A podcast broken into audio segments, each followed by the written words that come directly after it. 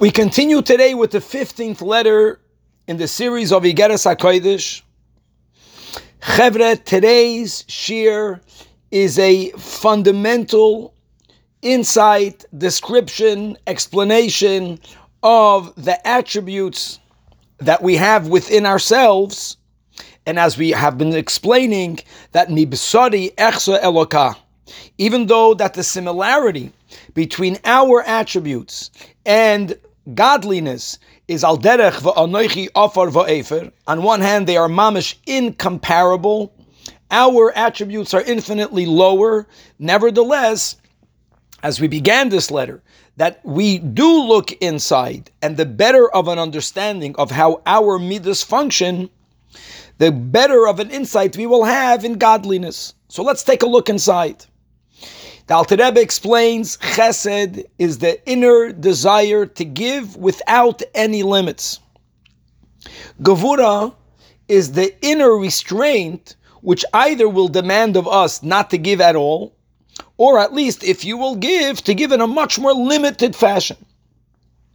The third attribute, Tiferes, otherwise known as Rachamim, is an attribute that inspires one to give where compassion is warranted. In other words, it's only when you acknowledge, when you notice that there is a lack, that there is a pain, that there is a need, it is there that your rachamim becomes activated. However, a person who's in touch with his or her midah of rachamim, if based on their perception of reality, there is no lack and there is no pain and there is no need, then Rachamim will not demand to give anything at all. Chesed, however, the attribute of chesed is that attribute that wants to give even when there is no need on behalf of the recipient. That's the first three. Then the Alter Rebbe goes on in great detail and he explains that Atkan is the definition of the inward midah. However, once a person begins to actually express the above chesed, gevura, or rachamim, here there is another layer of our midos. Now we are going to go to Netzach, Hoid, and Yesoid, and they actually allow the expression to come according to the need and according to the receptibility of the mekabel of the recipient. In other words, if a fa- let's give an example of one, a father who desires to share to give his wisdom with his child.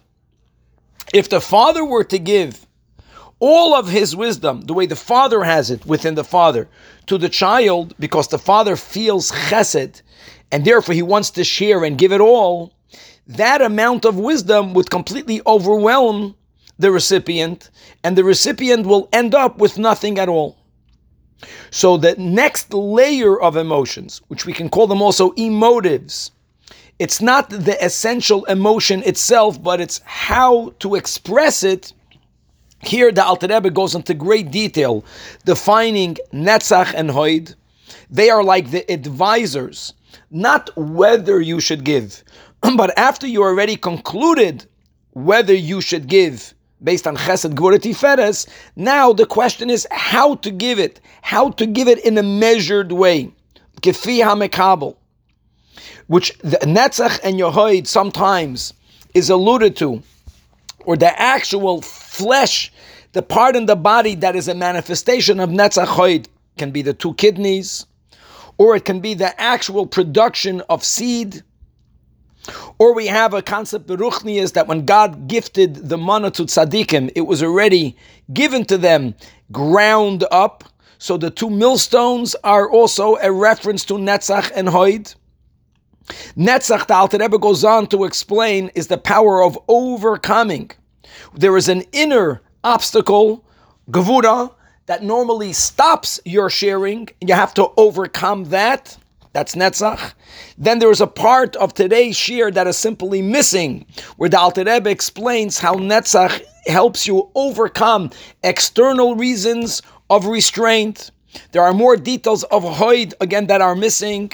And Yesoid, says the Rebbe in the letter today, in the, that, imagine, going back to the mashal, Yesoid is the emotional power of connection and bonding.